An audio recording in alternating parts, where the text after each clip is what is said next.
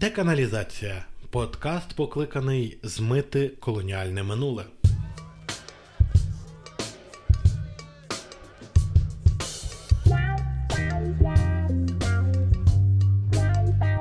На площі перед альтанкою страчували злочинців, а козаки були соціальною елітою. Забутий спадок Полтави.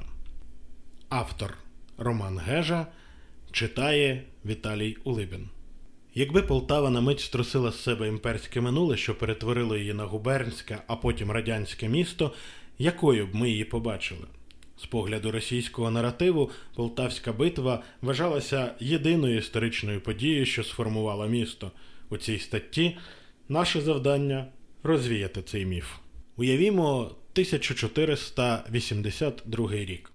Після тривалих спустошливих нападів кримських татар старій літописній Полтаві прийшов кінець, як і багатьом іншим поселенням Полтавщини. Місто відновлювало життя тривалий час.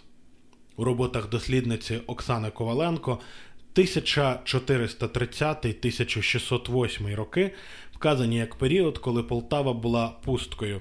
Вона значилася лише як земля, що була у власності могутніх литовських, польських і руських, не російських магнатів, які передавали її один одному чи захоплювали як у класичному європейському середньовіччі.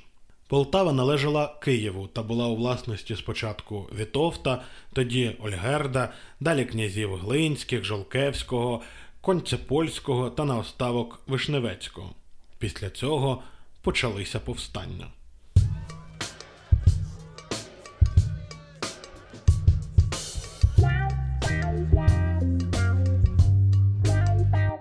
Полтава як фортеця Речі Посполитої. У 1608 році Річ Посполита збудувала Полтавську фортецю для захисту польських володінь від кримських татар і записала її як пуста Слобода. Поступово сюди до Іванової гори почали прибувати ремісники, селяни, козаки, які звільнились короною від повинностей на 15-20 років. Полтавська фортеця чимось була схожа на інші правобережні фортеці, такі як Високий замок у Львові чи Кременець. У нас вона звалась Верхній Град. Однак ці мури були скоріше земляними валами з частоколом, аніж справжньою фортецею. Високе плато з двох боків було оточено глибокими ярами зі східного панянка, а з західного Мазурівка. Сучасна вулиця Небесної Сотні утворювала доволі неприступний трикутник, який треба було обороняти лише з третьої сторони понад Петровським і Сонячним парками, де знаходився вал і рів фортеці.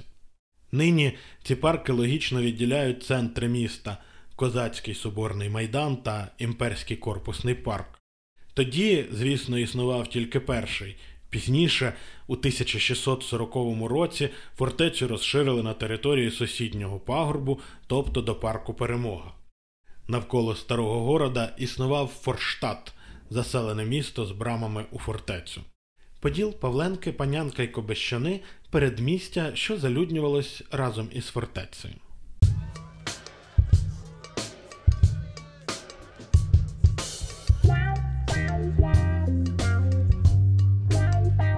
Селітряна держава. Сильним поштовхом для заселення міста стала селітра, основа для виготовлення пороху. Ця речовина мала доволі цікаву природу. Для її виготовлення використовують перегній із могил і старих валів городищ. Масштаби виробництва селітри на Полтавщині були величезними. Область навіть називали селітряною державою. Річ Посполита встановила монополію на виробництво селітри і жорстко це регулювала. Хоча після повстання в Гетьманщині кожен козак вмів її робити, до того ж більше не потрібно було поставляти селітру польському війську. По річках Сула, Псел, Ворскла та Орел було зафіксовано безліч майданів, які вважають залишками селітряного промислу. До наших днів збереглося близько 250 понівечених селітроварниками курганів. Серед них і найбільший майдан України розрита могила.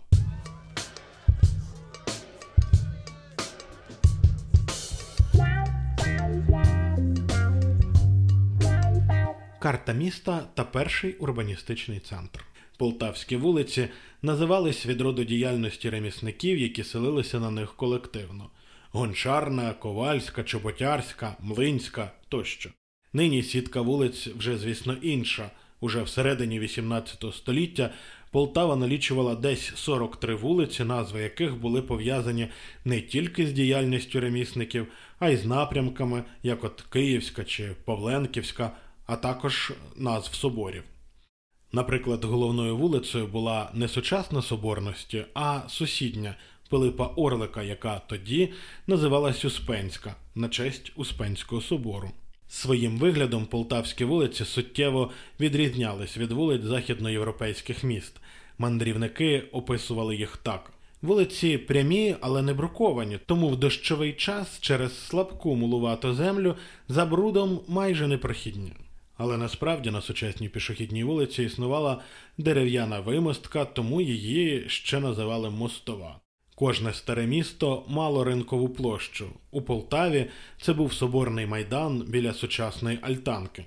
Це була не просто площа, а головний центр суспільного життя. Щопонеділка і щоп'ятниці там відбувалися міські торги, на яких продавалося усе, що привозили купці здалеку і з околиць. Соборний майдан це перший адміністративний центр Полтави. Тут е, розташовувалися магістрат, перший і другий, де відбувалося самоврядування та суд, полкова канцелярія, де займалися військовими справами полтавського полку. Поруч із собором були розміщені склади полкової артилерії та в'язниця секвестр. Згодом на соборному майдані збудували Успенський собор, спочатку дерев'яний. Перша згадка про нього була у 1695 році. Крім того, ринок залишався місцем виконання публічних покарань засуджених злочинців. Наприклад, шахраїв тоді карали особливо жорстоко, спалювали живцем. Книга Юрія Волошина Козаки і Посполиті. Існують виписки з журналів позовів, де часто зустрічається звинувачення одними полтавцями інших у відьомстві. Офіційно це називалось волшебництво, але згадок про суд над такими не було.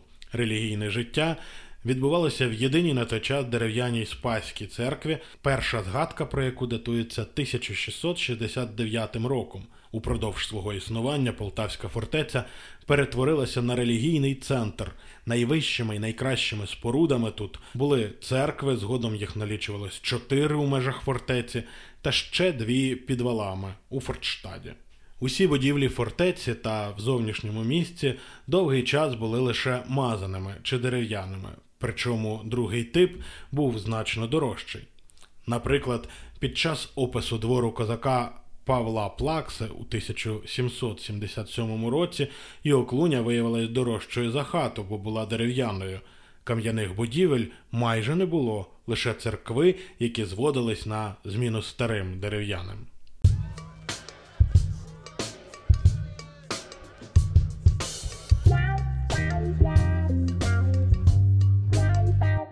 Спадок європейської правової системи у Полтаві. Важко пояснити, чому люди залишались тут, коли була можливість йти далі у вільні землі. До того ж, ця територія пограниччя відкрита постійним загрозам з боку південних земель. На момент 1646 року, на кінець Вишневеччини, в Полтаві вже жило 7 тисяч людей. Хоча 50 років тому місто називали пустою Слободою. Це означає, що Вишневецькі дійсно щось запровадили. У 1600-х роках найбільші в Україні земельні володіння належали князям Острозьким та Вишневецьким. Між ними часто виникали конфлікти. Вишневецькі найбільші збирачі лівобережних земель на той час, і Полтава не стала виключенням. Оскільки центром Вишневеччини були Лубни, то можна уявити, що це Лубенське королівство, а Полтава свого роду крайня фортеця для захисту від нападу татар. Якщо поглянути на карту, то формально так і було. Відомо, що Вишневецькі масово виборювали для своїх містечок магдебурзьке право, як було на землях Польщі та Німеччини, а це означало схоже судочинство і найголовніше виборну систему.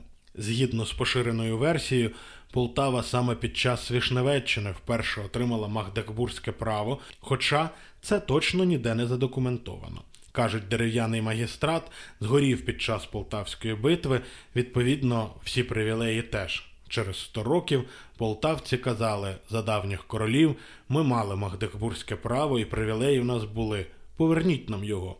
Отже, воно для нас багато означало. Гетьман Розумовський затвердив Магдебурзьке право для Полтави уже вдруге. Його надали за часів автономії Гетьманщини під Росією у 1752 році, але в самому кінці. Полтава однією з останніх отримала його і була найсхіднішим містом у Європі з Магдебурзьким правом. Попри всі урізані повноваження, право внесло певні риси західноєвропейського устрою до українських міст. Є підстави казати, бо про це свідчать виписки із судових справ часів Гетьманщини в складі Росії, що люди посилались до Литовського статуту, який був закріплений на цих землях раніше. Ця тема чудово висвітлена у книзі Юрія Волошина Козаки і Посполиті. Судові справи з полтавського магістрату давали змогу зрозуміти систему матеріальних та духовних цінностей. Найбільша матеріальна цінність в Полтаві, на яку посягали, була худоба, а духовна честь. Широкі верстви козацтва, навіть найбідніші, послуговувались литовським статутом і ототожнювали себе зі шляхтою. Статут декларував рівність громадян незалежно від соціального стану та походження, віротерпимість, відповідальність суддів перед законом, заборону перетворювати вільних людей на рабів та інше. Мені здається, в цьому статуті і полягає наша головна відмінність від східних і південних сусідів. З ліквідацією Гетьманщини Москва започаткувала власне, як ми знаємо, прозоре і чесне судочинство без Магдебурзького права.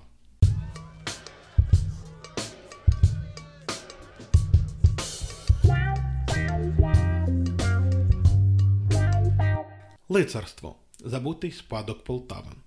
Котляревський, який жив у часових рамках ближчих до Гетьманщини, писав красномовно про козаків. Як славної пам'яті бувало у нас в Гетьманщині, за милу все отдать готові, клейноди, животи, обнови, однак дорожча милої це честь. Була козацька старшина, була військова повинність, були привілеї. Козак вільно розпоряджався своїм життям і своєю землею. Відповідно, козак для поневоленого кріпака це приклад для наслідування та шани на всі покоління вперед.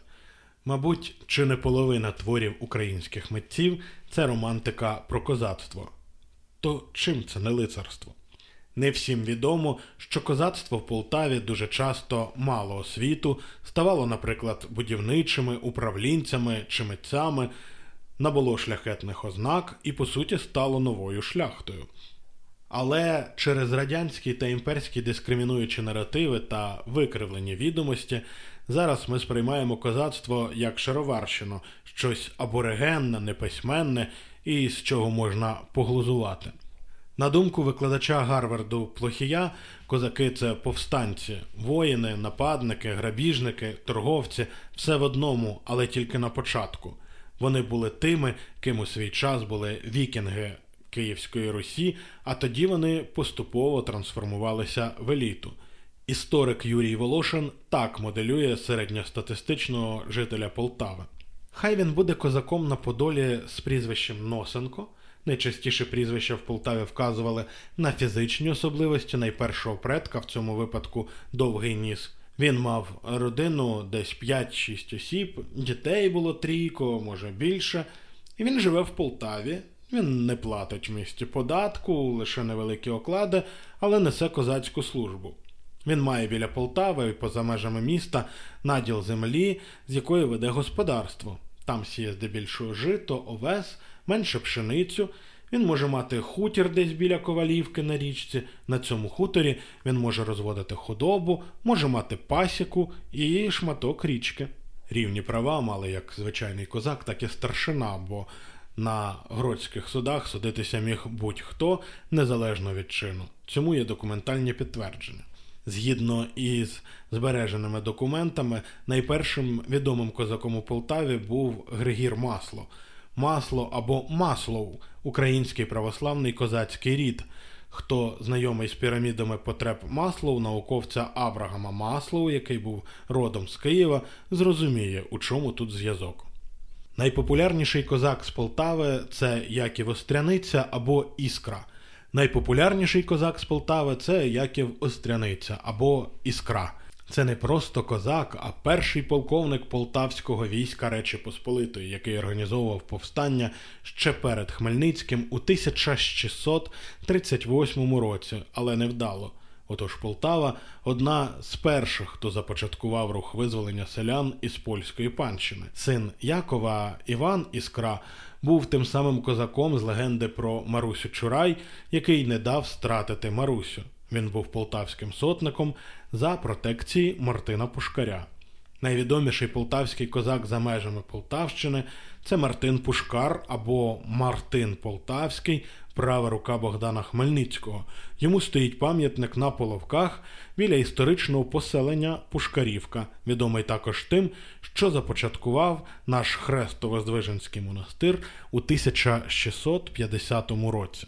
До певного періоду частка козаків у Полтаві була незначна, і всі визначали себе більше за родом діяльності, аніж етнічно. Основну частину людей складали місцеві русини з діда прадіда або діти змішаних шлюбів із поляками, московитами, татарами. Однак уже в описі Гетьманщини вказано, що більшість людей у Полтаві стали визначати свою національність як козаки, і це був новий політичний народ. За часів Богдана Хмельницького і його повстання вся Україна покозачилася так дослівно, зазначали польські літописці. Схоже на те, що в цей момент і постала вільна від Речі Посполитої та Москви Україна, але, на жаль, швидко втратила це становище. Козацький хрест ніщо інше, як різновид запозиченого лицарського хреста тамплієрів – у ньому козаки хотіли висловити свою соціальну претензію на статус лицарства, який мала вільна шляхта Речі Посполитої. Те, що українська держава тепер успішно наслідує цю символіку, знаючи, що вона козацька, говорить, що ми повертаємо свій лицарський спадок, який боронив нас від поневолення 300 років тому. Власне, історія повторюється. Деканалізація Подкаст покликаний змити колоніальне минуле.